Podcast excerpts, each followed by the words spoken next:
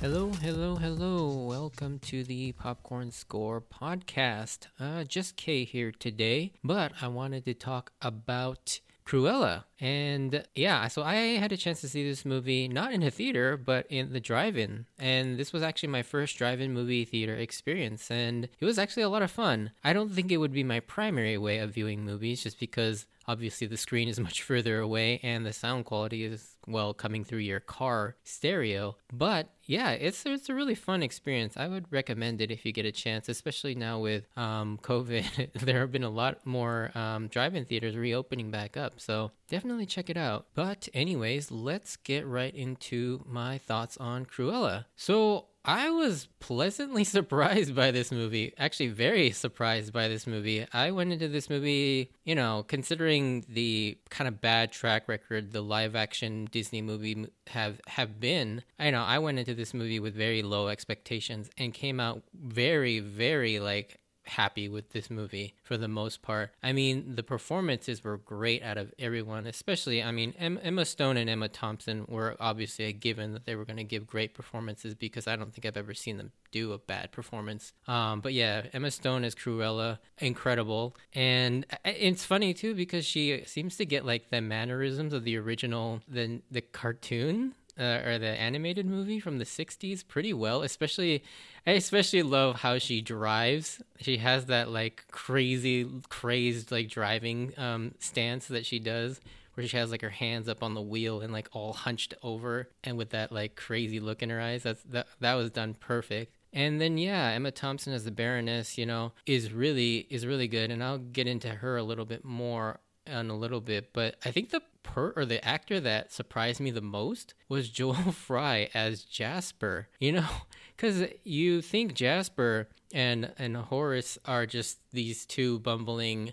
henchmen from the original movies, and and I found it really surprising how much nuance they gave this character. I mean, he had like a lot of lot more depth to him, and he kind of had almost like a negative character arc in this movie and yeah, just how they created sort of this like relationship between Jasper and Stella, you know, Cruella's like alt- alternate personality before she I guess I guess it was always there, but she kind of has like this dual personality in the movie, and she kind of has this Stella person personality that she has sort of the the good version of her that suppresses the natural Cruella side of her. But yeah, I thought that was really cool. And you know, speaking of characterizations, yeah, I think Cruella and the Baroness do an incredible job at at their characterizations. Like Cruella is interesting because like she's she's clearly an evil character and she is a villain. But for some reason, you still want to root for her because they do such a good job of making the Baroness such a despicable character as well. And Emma Thompson does an amazing job at creating that. And it's not so over the top that it gets to the point where it's just ridiculous and it's hard to sort of,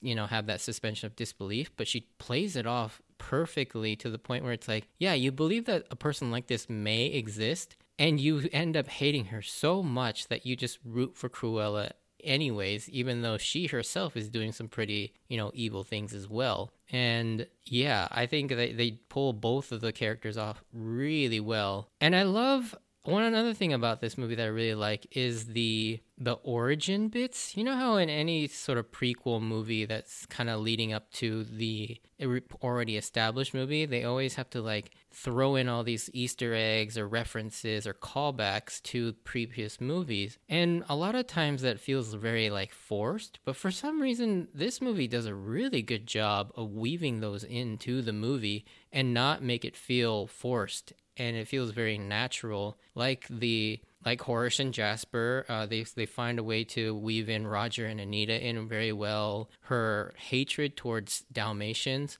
I found that very interesting. Like, because uh, it, it's clear she doesn't hate animals because she loves the dogs, like the other dog, you know, Buddy and Winky, who are awesome in this movie, by the way. but it's but they find a way for her to make her hate Dalmatians specifically. And then I think the only thing that kind of feels forced is the reveal of her last name or how she takes on the last name de Vil and that kind of feels very forced almost like uh, how Han Solo got his last name Solo in the movie Solo it's it if you don't if you've never seen that movie the way he gets that last name is just so stupid and so terrible I refuse to believe that that's canon. Um, but that's for another time. But it kind of feels it's not quite as bad as Solo, but the reveal and the the the taking on of the name de Vil does seem very forced and kind of just like thrown in there uh, towards the uh, end of the movie. But yeah, aside from that, I just thought how they mixed in every callback or reference in this movie was done really, really well. And never did I really feel like I, you know, my eyes rolled like back in like, oh God, that's stupid. But yeah, I think even the de Vil reveal was just kind of like very subtle, I guess. It wasn't like a, this big thing. And so I never really, it never really took took me out of the movie. But yeah, I think another thing this movie does really well is kind of the mix of genres to keep you interested, um, because it is a really long movie, and I'll talk more about the cons of this movie later. But yeah, it it mixes up like from like a coming of age melodrama to a heist movie, and then to like a revenge movie, and it, it jumps from one genre to the next pretty pretty seamlessly. I mean, and it keeps it very interesting because I think if the movie was entirely like a melodrama, it would get pretty boring. But then once that that genre kind of plays out its welcome, then it transitions into a heist movie, which is also really cool. But then it's hard for the movie to sustain that as well. And so then it transitioned into a full blown like revenge movie with some elements of a heist movie still. But yeah, it, it mixes all those genres together and it works pretty well. I enjoyed it. Another thing that I was really surprised about this movie was just how much darker it is in tone and the themes that are introduced in this movie for a Disney movie. Like it was, I feel like this movie. I mean, it could be watched by younger audiences, but I definitely don't think kids would really could watch this movie. I mean, they probably could. There's nothing egregiously like bad in it, but the themes in this movie. I mean, you got like murder, um, you know, infant, infant. I, I don't know how how do you say it? Like infant killing? Like and just revenge? And yeah there's just a lot of dark themes in this movie. And some like really dark moments too. And just and just basically all around you know dealing with crime revenge murder it's all there and and so yeah i think while younger audiences could probably watch this movie i don't think it'll be appreciated as much nor will it be as entertaining. But overall i'd say this is one of the better live action movies i've ever seen. Now this isn't obviously like a direct live action transition like say beauty and the beast or aladdin or mulan but it's more in the vein of like uh, Maleficent, and so it takes another view of the story. But I think this one does it way better than either of the Maleficent movies did. Now, obviously, this movie isn't perfect, and my biggest complaint is just this movie is way too long. You know, I, I do really enjoy it, but it's just so long. As towards like the end of the second act, I was just thinking, okay, the movie is gonna start building up to its climax, but then it just kept going. And then the pacing of the second act was just terrible. I feel like a lot of scenes could have either been completely removed or shortened a little bit, uh, like to a montage or something. And he, they even did use a montage, and it still felt really long. And so, yeah, I, I, there was a certain point in the movie where it's like, okay, I'm ready for the climax to happen, and it just doesn't come for like uh, another 20, 25 minutes, I felt like. And then this is more of just like a personal nitpick. It's not really an issue with the movie per se, but it's like, why would you cast Mark Strong in a movie and then use him for like two scenes? I mean, it's one very pivotal scene, but I feel like, man, if you're gonna cast somebody as awesome as Mark Strong, maybe use him more. I, I don't know, or just cast somebody else. I, like I saw Mark Strong at the very beginning of the movie accompanying the Baroness, and I was like, oh, he must he he must be like the henchman type character, but I, I mean he barely does anything, and so yeah, I was a little disappointed about that.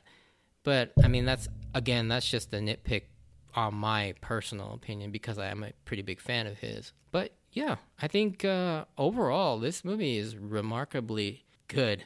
I, I really enjoyed it, and I definitely think it's worth checking out even in theaters uh, if you can you know if you can safely get to one.